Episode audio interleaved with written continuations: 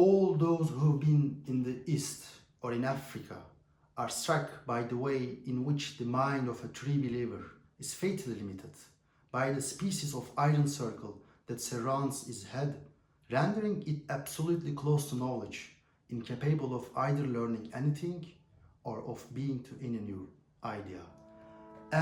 Renan, Fransız bir düşünür ve sözlerinden de anlaşılacağı üzere Müslümanların ne bir şey keşfedebileceğini ne de bir şey geliştirebileceğini düşünüyor. Fakat 19. yüzyıldan birkaç yüzyıl önce aslında 3 tane güçlü imparatorluk vardı. Osmanlı, Safaviler ve Babürler. Şu an geldiğimiz noktada 2022 yılında Müslümanlar ekonomik, siyasi ve kültürel kriz içerisinde. Peki Müslüman coğrafyada geride kalmışlığın sebebi ne? İslam gelişmeye ve kalkınmaya engel mi? Bu videoda İslam'la gelişmişlik arasındaki tezleri konuşacağız ve tabii ki ona yöneltilen eleştirileri de. Buradan başlayarak Edward Said'in Oryantalizmine ve Marx ve Weber arasındaki o kadim tartışmaya gideceğiz. Fikirler mi önemli yoksa maddi koşullar mı?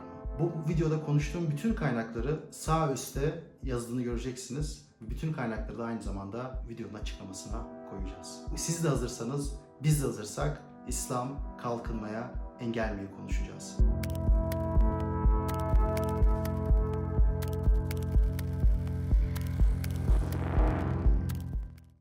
Müslümanlar dünya toplumunun %20'sini oluşturuyor.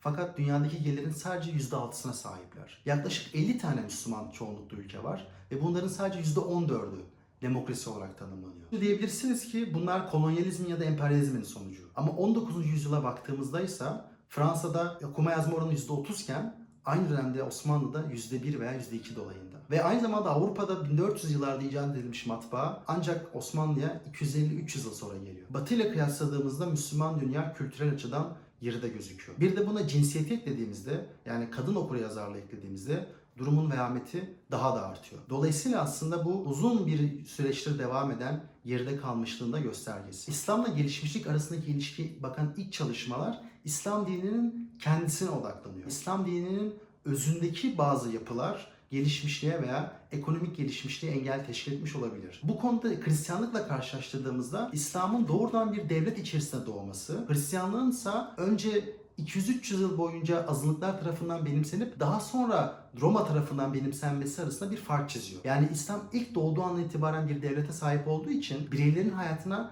daha fazla müdahale olan, toplumsal hayatı daha fazla denetleyen ve iktidarla daha fazla özdeşleşen bir din olduğunu söylüyorlar. Ve bundan dolayı da aslında özgürlük alanı kısıtlandığı için ve otoritelere daha fazla güç verdiği için İslam'ın gelişmişliğe engel teşkil ettiğini söylüyorlar. Fakat bu açıklamaların şöyle bir eksikliği olduğunu düşünüyorum. İslam'ın ilk yaşadığı dönemlerdeki kalkınmayı ve gelişmişliği açıklayamıyorlar. Madem İslam dini özü gereği gelişmişliği engelliyor, nasıl oluyor da ilk ortaya çıktığı 500 yılda İslam coğrafyası askeri anlamda, teknik anlamda, ekonomik anlamda oldukça gelişmiş bir noktaya geldi? Rüşd ya da İbn Sina gibi çok önemli bilim insanları bu dönemde ortaya çıktı. Siyasi anlamda ve askeri anlamda İspanya'dan Orta Asya'ya kadar uzanan geniş bir imparatorluk kuruldu. İslam'ın özünde bir sıkıntı varsa bu dönemde bir gelişmişlik görmememiz gerekiyor. O yüzden başka bir eleştiriye gidelim. İslam'ın özü yerine biraz daha tarihsel ve politik bakan açıklamalar da var. Diğer sosyal bilimciler 12. yüzyılda yaşanan belli dönüşümleri işaret ediyorlar. Ama bu dönüşümleri anlamadan önce biraz İslam coğrafyasını yakından tanıyalım. İslam'ın ilk döneminde İspanya'dan Orta Asya'ya uzanan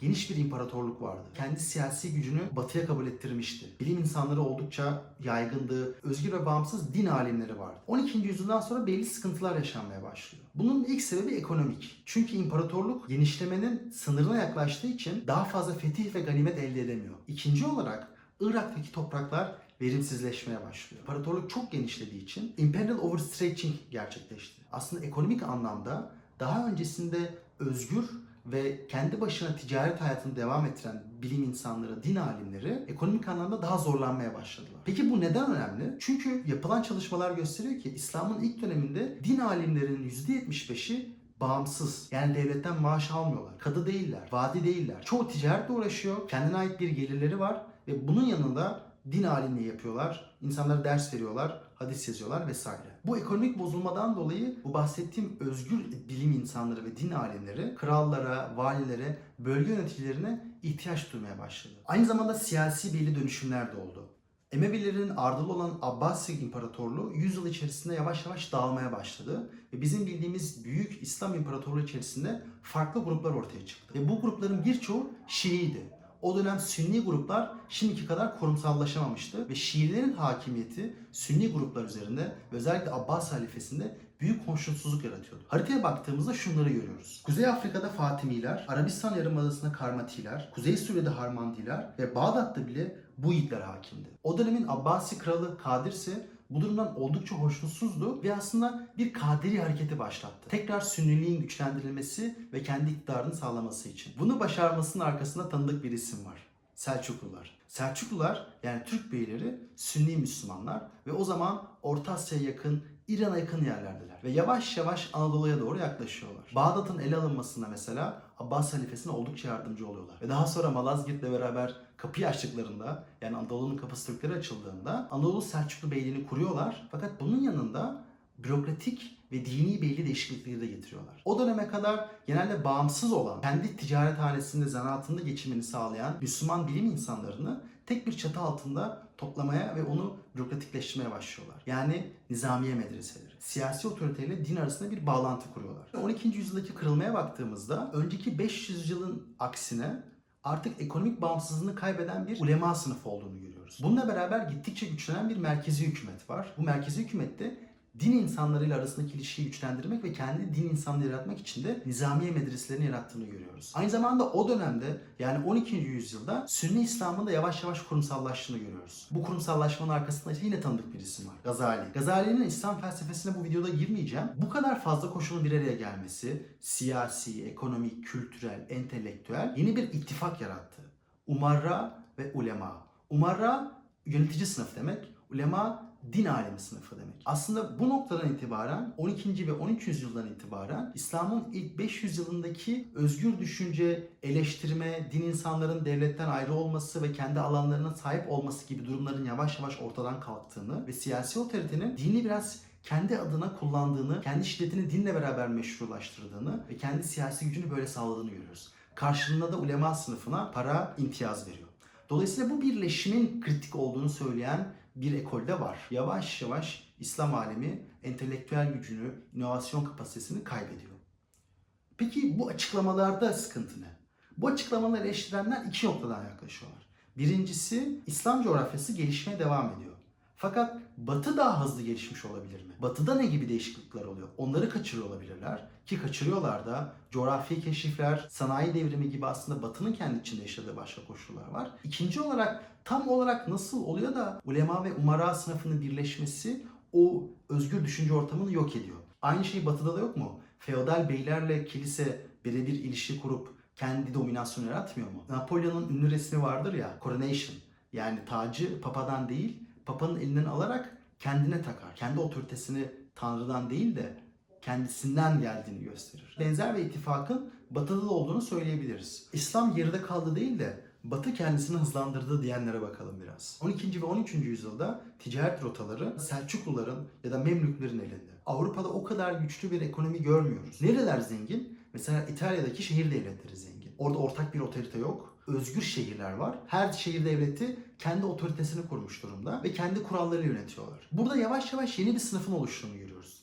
Ticaretle uğraşan tüccarlar. Bu insanlar ticaretle uğraşıyorlar, zenginleşiyorlar ve siyasi otoriteden özgürlük talep ediyorlar. Bunun karşılığında vergilerini veriyorlar fakat ticareti feodal liderlerin belirlediği kurallara göre değil de kendi loncalarında veya şehirlerinde aldığı kararlarla beraber yürütüyorlar. İtalya'da yavaş yavaş bir zenginleşme ve bu zenginleşmeyi takip eden bir kurumsallaşma olduğunu görüyoruz. Bu tüccar sınıfı zamanla zenginleşecek ve 18. yüzyılda adını burjuva dediğimiz sınıfa doğru evrilecek. 13. ve 14. yüzyılda İtalya'da kapitalist kurumların ilk adımlarının ortaya çıktığını görüyoruz. Bankacılık, finansal piyasalar ve aynı zamanda şirketler. Coğrafi keşiflerle beraber Avrupa zenginlikleri keşfetti. Afrika'daki ve Hindistan'daki ve Güney Amerika'daki. Hem oradaki kaynakları sömürdü hem de oraya mal satmaya başladı. Doğu'nun ticaret gücü zamanla zayıfladı. Bu da bizi aslında yavaş yavaş endüstri devrimine doğru götürdü. Demek istediğim şu, Doğu yavaşlamış değil, Batı hızlanmış olabilir.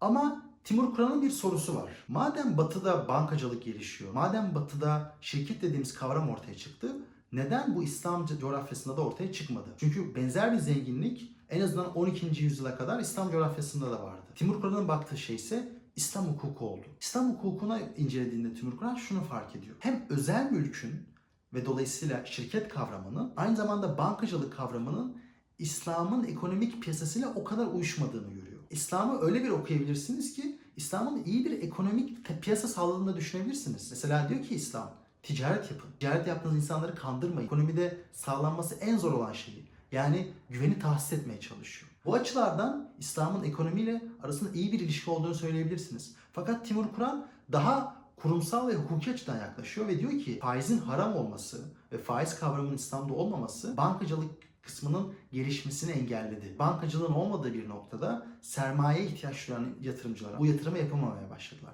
Tabii ki 13. ve 14. yüzyılda günümüz yatırımcısı, günümüz sermayesi gibi kavramlar belki biraz anakronist kaçıyor ama bunun zamanla neden gelişemediğini anlamak içinse yararlı olabilir. Timur Kuran da vakıf kavramını inceliyor. Yani batıda şirket, doğuda vakıf var. Bunun sebeplerinden biri aslında doğuda, yani Osmanlı'da mesela siz öldüğünüzde eğer üzerinize bir vakıf yoksa mallarınız devlet tarafından el koyuluyor. Nesilden nesile aktarılan bir sermaye birikimi olmuyor. Batıya baktığımızda bu sermaye birikiminin devam ettiğini görüyoruz. Timur Kuran vakıf sistemine bu yüzden geliştiğini söylüyor. İnsanlar kendi özel mülkiyetini koruyabilmek için. Fakat vakıflar şirketler gibi kar amacı güden kuruluşlar değil. Vakıfların sermayesi sabit ve var olanı korumaya çalışıyor. Batıdaki yatırımcılar coğrafi keşiflerle Endonezya'yı keşfediyorlar. Bir şirket kuruyorlar. Dutch East Company. Oraya bir sürü insan yatırım yapıyor. Çünkü normalde çok riskli bir yatırım bu. Hollanda'dan Endonezya'ya kadar binlerce kilometre gemilerle giden insanlar var. Ama buna ne kadar fazla insan yatırım yaparsa onun riski o kadar düşüyor.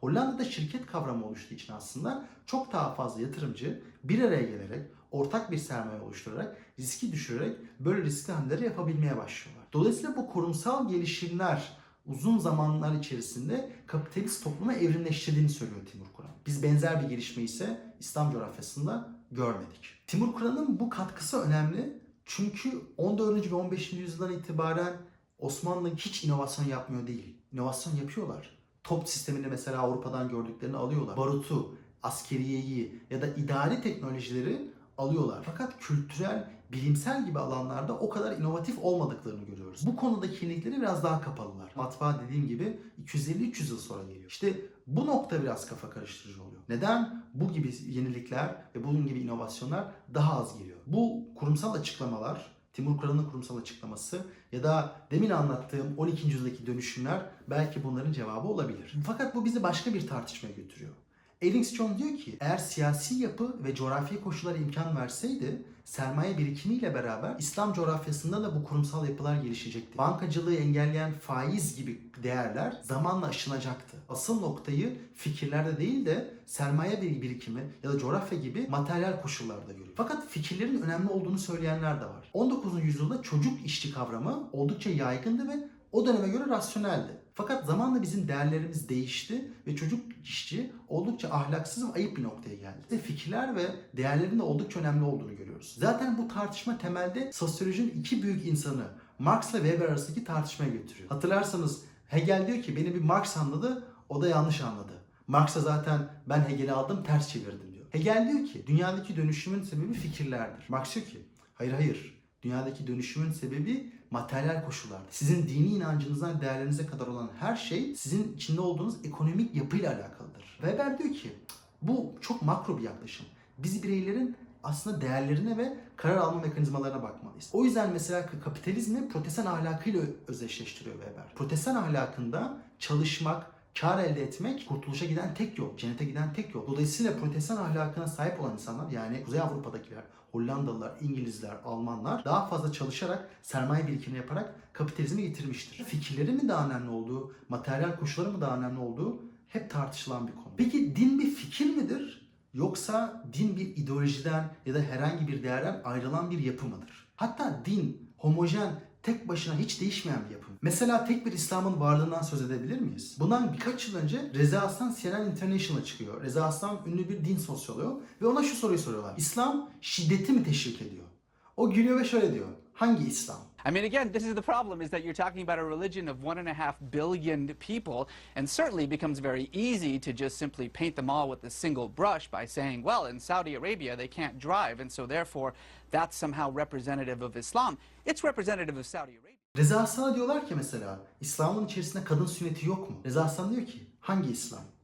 Yani Somali'de ya da Sahra Altı Afrika'da yaşadığınız bu problem İslam'ın kendisiyle ilgili değil. Afrika'daki kültürle alakalı. Çünkü benzer bir geleneği biz Türkiye'de veya Endonezya'da görmüyoruz. Dolayısıyla bizim Endonezya'da yaşadığımız İslam'la Türkiye'de yaşadığımız İslam, Cezayir'de yaşadığımız İslam bambaşka. Hatta Türkiye içinde bile biz bambaşka İslam ekollerinden, İslam anlayışından bahsediyoruz. İslam'ı tek bir yapı olarak, homojen bir fikir birliği olarak düşünmek de çok doğru olmayabilir. Hatta coğrafyadan ziyade tarihsel anlamda da dinin zamanla geliştiğini görüyoruz. Dolayısıyla İslam kalkınmaya engel mi sorusu o kadar doğru bir soru olmayabilir. Çünkü hangi İslam'dan bahsediyoruz? Fakat Müslüman ülkelerin yaşadığı ekonomik ve siyasi kriz de açık. Bu kolonyalizmden ya da emperyalizmden bağlantılı değil. Ve uzun bir süre Batılılar Doğu'yu düşündüklerinde tembel, çalışkan olmayan, ahlaksız, kadın düşkünü bir yapı olarak düşünüyordu. Bu adeta onların zihnine donmuş bir imgeydi. Ve bunu 1970'lerde Edward Said Oryantalizm adlı kitabında çok iyi gösterdi. Çünkü Edward Said dedi ki, siz Doğu'yu yarattınız. Siz Doğu'dan bahsettiğinizde aslında kafanıza belirli bir imge vardı. Siz Doğu'yu o tarihinden kopardınız. Neden şu an böyle olduğunu anlamadınız ve aslında ona bütün kötü özellikleri yüklediniz. Batı'ya ise bütün iyi özellikleri yüklediniz. Batı iyiydi, rasyoneldi, akıllıydı. Doğu duygusaldı, akılsızdı ve gelişmeye kapalıydı. Edward Said'in yaptığı eleştiri çok güçlü bir eleştiriydi. Ve 1970'lerden sonra Batı Akademisi yavaş yavaş bu tavra karşı daha eleştirel bir pozisyon aldı. Fakat ben Edward Said'in de artık yavaş yavaş sonunun geldiğini düşünüyorum. Son 20-30 yıla baktığımızda Doğu'da şunu görüyoruz. Baskıcı tek adam rejimleri, nedenselliği reddetmiş teslimiyetçilik, ekonomik anlamda rantiye yapıları, tek adamcılık, birbirine güvenmeme, şiddet yapısı, kadını toplumdan dışlama ve 2000'li yılların başındaki o umutluluk dalgası da aslında yavaş yavaş kapanmak üzere. Dolayısıyla Batılıların Doğulara bakıp eleştirdiği hangi şey yanlış diye de soruyorum şu an kendime. Bunun sebepleri tartışılabilir. Fakat onların ön yargılarını kırmak içinse biz herhangi bir olgu ortaya koymuyor gibiyiz. Dolayısıyla birazcık da kendimizi sorgulamamızın vakti geldi diye düşünüyorum. Bu yayını hazırlarken birçok kaynaktan faydalandım. Fakat sizin görüşlerinizi duymayı da çok merak ediyorum. Sizce İslam kalkınmaya engel mi? Bugün içinde yaşadığımız sorunların kaynağı ne? Lütfen bunu yorumlarda belirtin ve bu videoyu da beğendiyseniz arkadaşlarınızla, ailenizle, sevdiklerinizle paylaşmayı unutmayın. Herkese iyi günler diliyorum. Kendinize iyi bakın.